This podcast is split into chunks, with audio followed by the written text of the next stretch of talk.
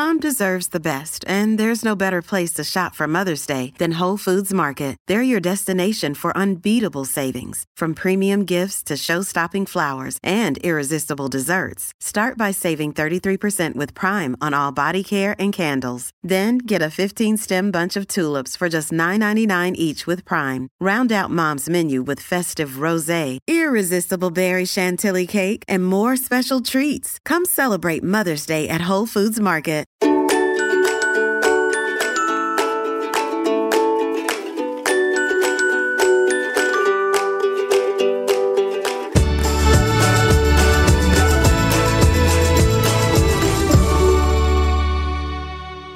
We're momming today with Reshma Saujani, founder of Girls Who Code and the Marshall Plan for Moms, as a way to get employers to listen to what mom needs to get mom back at work. Welcome, Reshma. Thanks for having me. So, what exactly is the Marshall Plan for Moms? So, the Marshall Plan for Moms is a 360 plan uh, to shorten the economic recovery for mothers. So, we've lost over 3 million women from the labor force. And that has happened for three major reasons. So when, you know, when COVID-19 hit, before COVID-19 hit, women were 51% of the labor force. And then all of a sudden in last December, you started seeing this the largest exodus of women from the labor force that this country has ever seen. And our participation rate for, in nine months, you know, went to where it was in 1989. Wow. And when you ask moms why they were leaving, one, you know, we didn't have affordable childcare.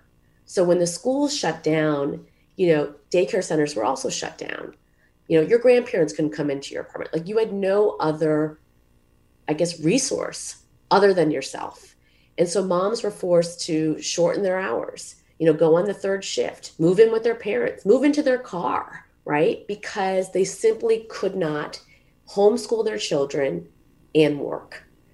The second thing that you know is deeply problematic is you, the United States is one of the few nations that doesn't offer paid leave, right? And paid leave is critical for moms, you know, who are working. How long should paid leave be?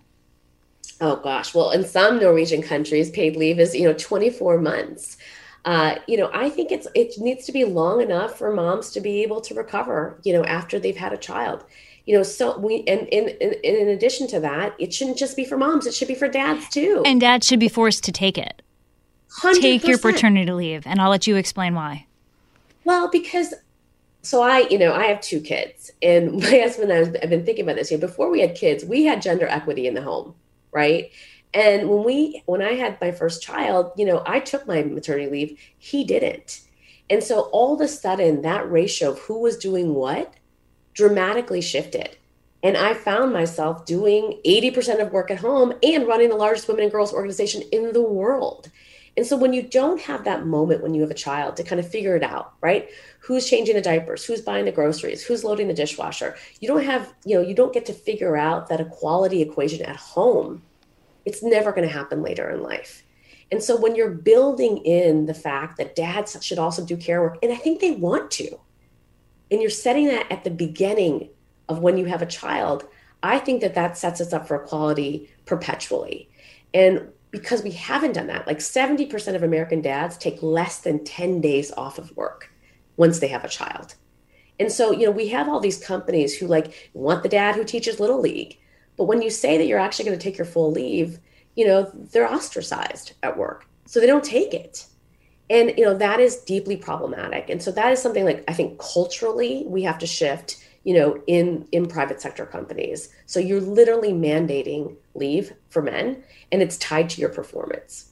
And i don't think any father is going to push back against that because like you said they want to spend time with their kids and they get to. And you know what a lot of people do especially for companies that do give generous leaves for both you know for, for parental reasons for moms and dads a lot of um those dads schedule it so mom can return to work and they can just you know help out a little bit longer at home um, preparing for the event when both parents are working and out of the house. Absolutely absolutely. And i think you need to give families that flexibility to to be able to do that and to be able to kind of figure it out amongst themselves how this is going to work. So with the pandemic and with I mean, you just did your latest survey, and, and these numbers were really eye popping. 2.3 million moms left the workplace during COVID, erasing mm. 30 years of progress, and a quarter of those re- remaining moms are considering leaving or scaling back their jobs to better help at home. I mean, the numbers are just mind blowing. And then you hear from companies saying, well, there's a labor shortage. We can't find workers that we need. Circle the square for me. How do you get those moms, those highly qualified workers, back in the workplace? Shouldn't companies be listening right now? They, they have to be listening because, quite frankly, they need our innovation and they're not going to be able to survive without us. And I think moms have leverage right now. It's just we're so used to being martyrs and not asking for things, right? You know, pumping in closets, right? That we we don't we are at a moment where we, we need and so we need things. And you know, it's what do we need? So, you know, we talk about this in our play, but the first thing we need is, is flexibility and control over our schedules. What does that conversation right? sound like with your boss, though? Like, how, how do you have that conversation? How do you lead with motherhood? I think you basically say when listen, I, you know, whatever that is for you, I need to leave, you know, thir- you know, I need to leave Thursday at 3 to pick up my kid and I will be back online. You know, uh, or I need to work from home on Fridays, but we need to just recognize that especially in this moment, nothing has changed you know, we have a Delta variant happening. We're still not, I'm not certain about what's happening with my public school in the fall. You know, we still have a shortage of daycare workers. You know, even if your kids are in summer camp right now, like the hours are just all over the place. Nothing has changed, but our employers are expecting us to return back to normal. And there is no normal right now. And so having that sense of flexibility, I mean, I, I saw a survey, uh, a report that said 39% of women, if they had flexibility and control over their schedules, would return back to work or they wouldn't cut their hours and they wouldn't go part-time. So the data is so clear. And the moms that we surveyed with this report that we did with APCO Impact basically said that this is what this is like the number one thing we need. We need control over our schedules. And listen, it's not a one size fits all test, right? I think you should be able to go to your employer and say, maybe some moms need two days, maybe some moms need one days, maybe some moms need school hours, whatever that is for you. We just can't keep making moms choose between having a kid and having a job. And that is the constant conversation. And I don't, I just don't understand why it's not the same for dads. It just, it isn't. Um, I see it in my own, my own household. You know, I, I, Mom is the one who cuts all the corners and, and jumps through all the hoops to make things happen both at work and at home. Well, and it's it's because it's so deeply cultural. Like we I talk about this in my house with my husband about space.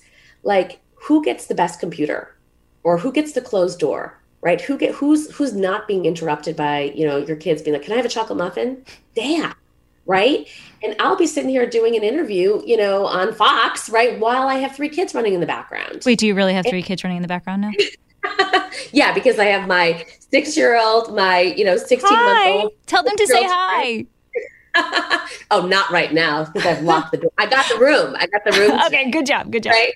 I got the room today. But it's it, it is true. Like we are always accommodating and expected to accommodate because we can. I'm just really good at multitasking. I kid like I am so good at pressing mute on my phone when I need to on a conference call and just like doing a million things. Should we mess up more? I think we have to basically say no because here's the thing we're not getting promotions for it. There is a motherhood penalty and a fatherhood premium. Ugh. Dads get paid more for being dads. Whereas for us, I mean, the amount of emails I have in my inbox from moms who are getting gaslit, right, because their kid interrupted them on the Zoom screen is is is crazy. Even before the pandemic, I remember I was interviewing. I went to go speak at the CIA, and uh, this mom had just had a baby, and she was the one who organized the CIA's holiday party. And that year, she was like, I'm not doing it, right? Because she just couldn't. And she was like, you know, and I didn't get promoted that year. And I couldn't prove it, but I knew it was because I didn't organize the party. It's not just the unpaid labor at home, it's all the stuff that we do at work too that's not valued and that's not compensated and we are judged more harshly for it there is a penalty for it when our kids interrupt our zoom meetings we seem like we're not focused when we say that we have to leave because we have to pick up our kids from school we're not focused we're not committed we're not valued. But when when, when you have dad and you have kid, you know, my my husband will sit there with you know my son on his lap, and people will be, oh, Nihal, you're such a wonderful father. He's rewarded for it. It's not fair, It's and I just society. think Yeah. it's society and we have got to and this is one of the things we talk about in the report but there are really there are real ways for kind of rooting out that bias and you know i think it really begins with employers saying all right moms we need you back what do you Because moms multitask. Moms are great with deadlines. Moms always have a lot going on that they kind of just like I'm seven personalities in a given day.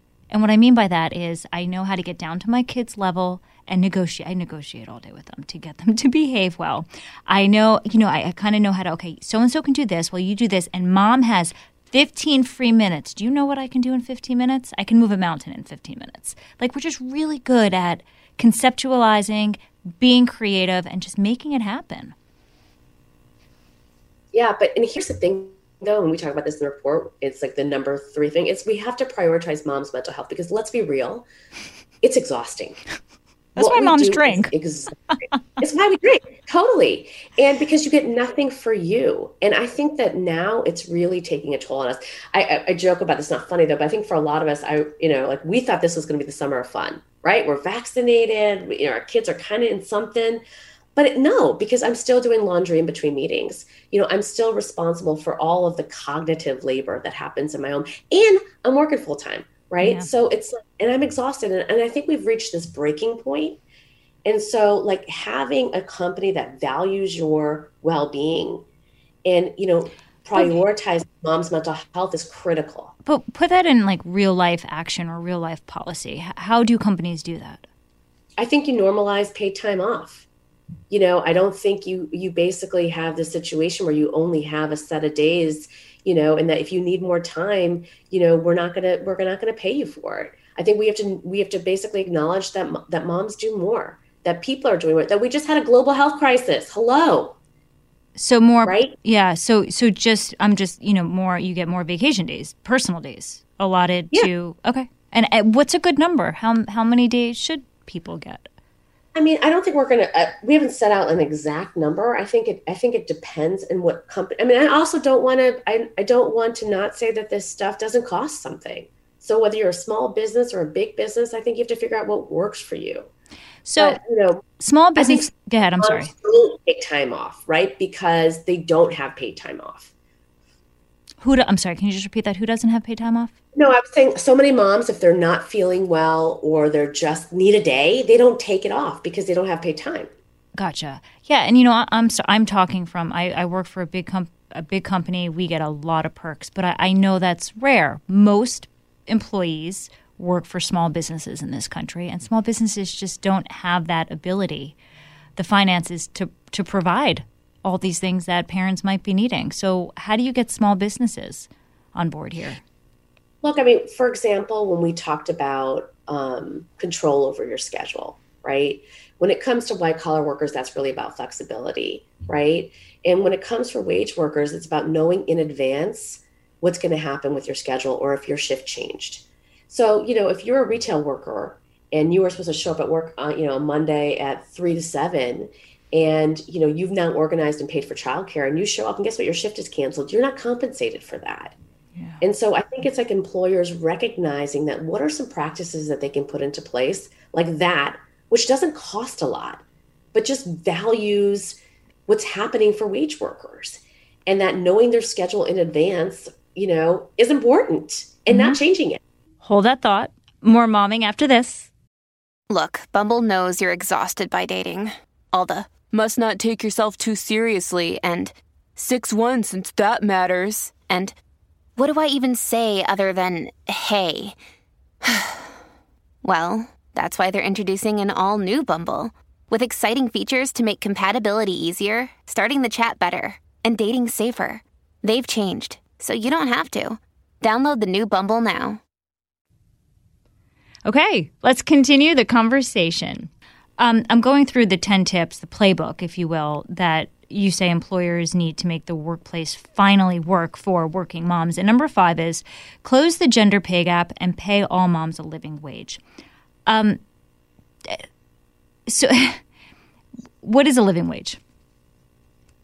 Well, I mean, I think what we're arguing for right now is at least a minimum of 15, right? 15. In, in, the country. I think that's a conversation that we're having. But I think that the thing is, is that, you know, my parents came to this country as refugees.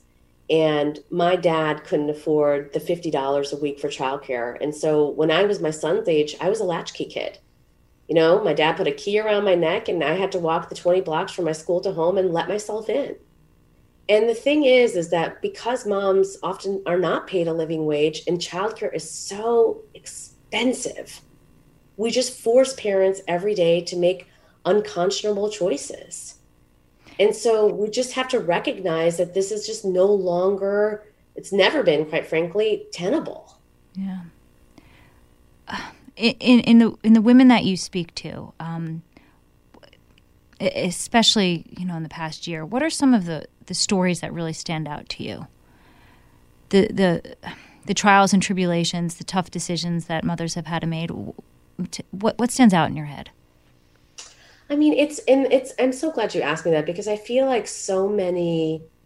We, we share the numbers, but we don't talk about the women and, and what happened to them and what they experienced. And, you know, I, I've talked to a lot of women again who have had to, you know, had a dream you know, a woman who who was training to be a nurse and she was a substitute teacher and she was trying to do what she could to get her family to move up into the middle class and she had you know putting that money aside to to do that degree and then the pandemic hit and that dream was done because she had to homeschool her kid and so you know that to me is like so many of the stories i hear about about opportunities and dreams deferred you know so many women i talk to lost their job because of automation right we know in this pandemic twice as many women's jobs were automated than men because they were in jobs that were not pandemic proof, mm. like retail and education.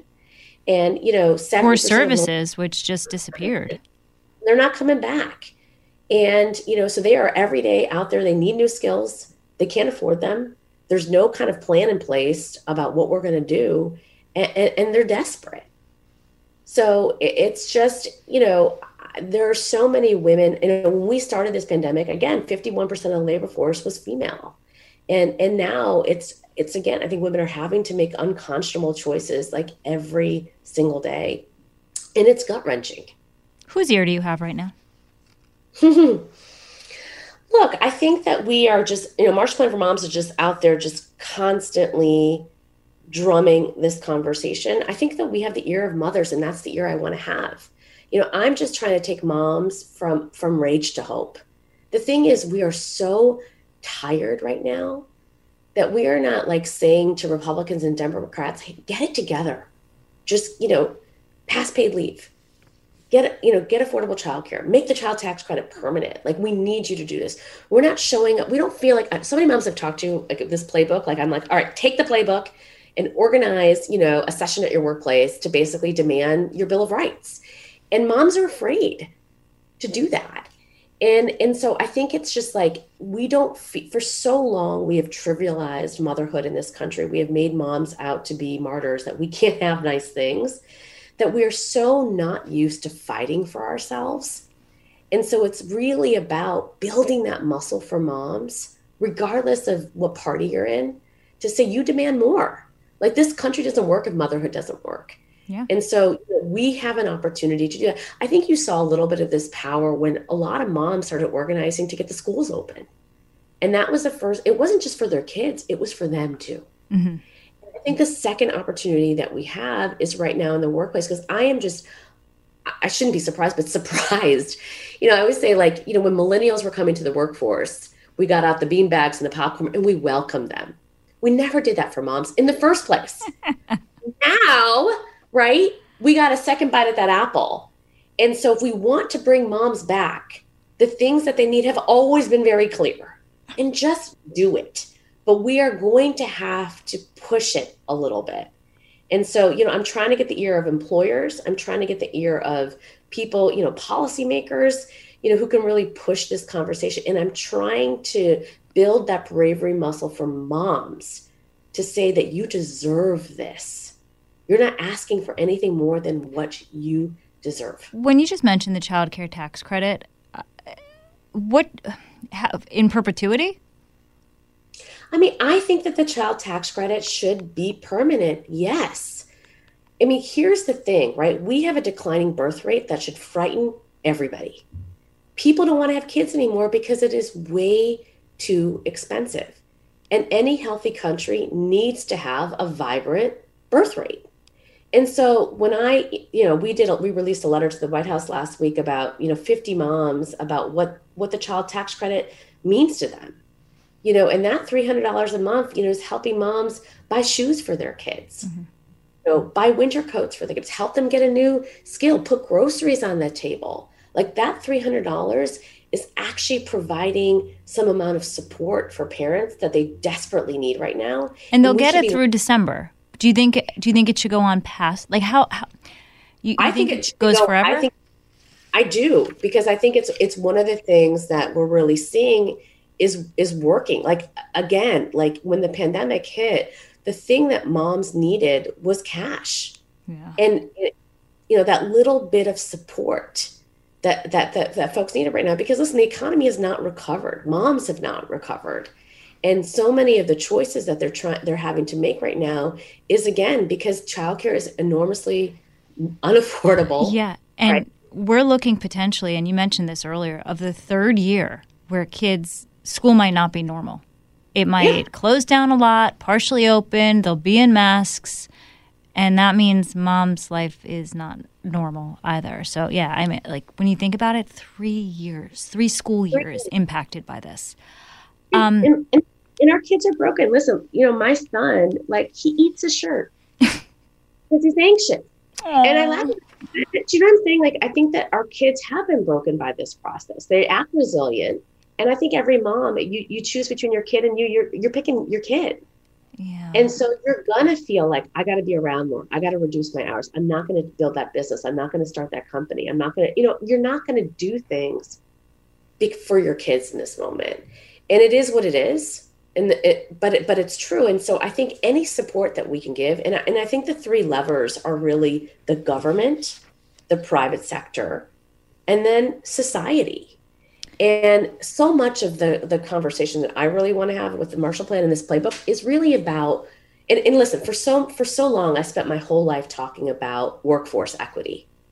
And what this pandemic made me reveal, you know, and I'm writing a book about it, Pay Up, is that it's really about the gender equality in the home. If mom, if moms are still doing 86% of the labor at home, we're never going to get to equality in the workforce because I don't have mind share. you know what I mean? To to do that extra thing. Yeah. And especially you know, single moms, right? It all falls on oh, them. All falls on them. And we don't provide enough support for single moms at all. The other, this is, I, will never forget, it was, this was years ago. This was before I had children. I was working with um, an, another reporter, and um, I, I wasn't a reporter at the time, but I was a producer and I was helping her. And she kept telling me, I don't know how many times this woman told me that she had to be done at a certain time because she had to take her kids somewhere. I got it. I got it the first time. I admit now I didn't realize how big of a decision or how big of um, an ask that was for her.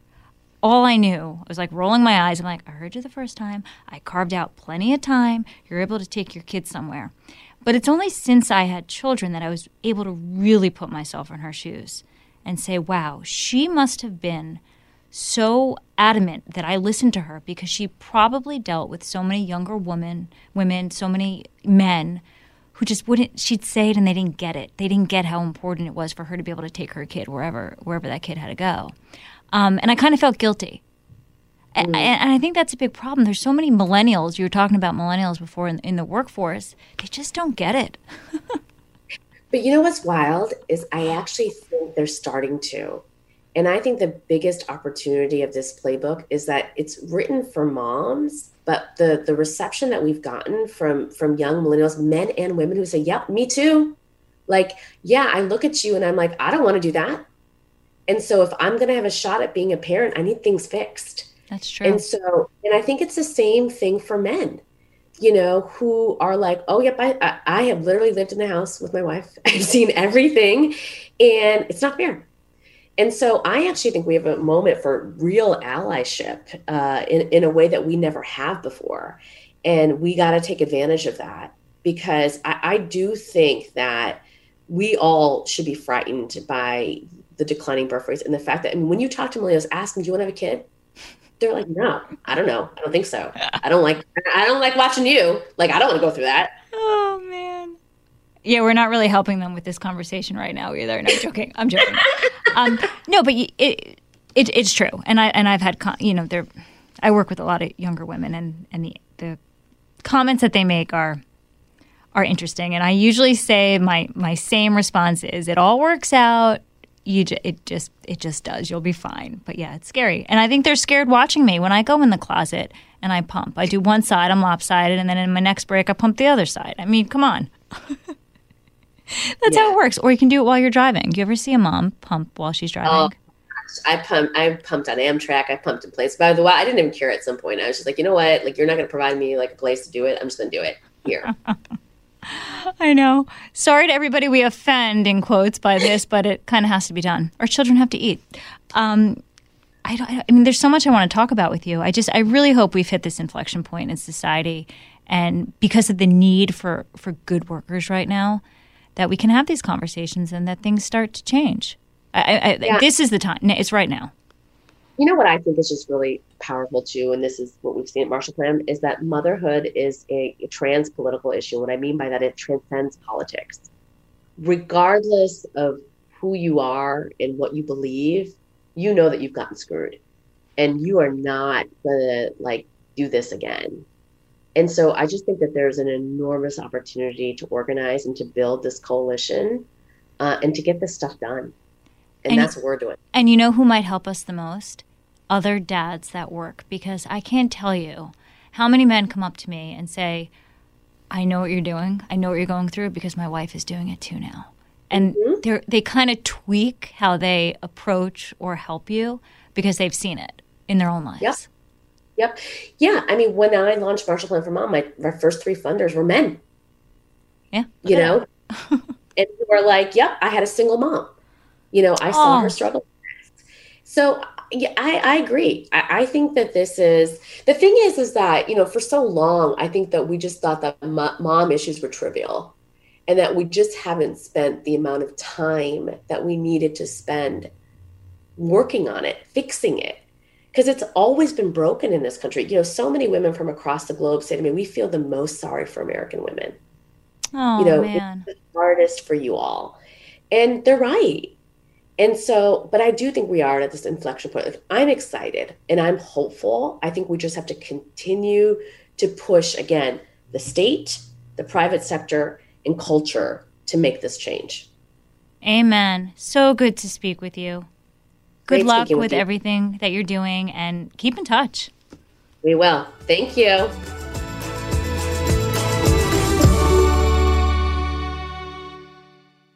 I'm Charles Payne. Listen to my Unstoppable Prosperity podcast so I can get you making money right now. Whether stocks are hitting new all time highs or in free fall mode, opportunities abound. So, why are so many potential investors still sitting on the sidelines? In a new season of my podcast, I'm going to get you in the game. After 38 years on Wall Street, I'm ready to impart some lessons and get you invested in the greatest wealth generating machine in history. Listen anytime, everywhere at foxbusinesspodcast.com or wherever you listen to your favorite podcast.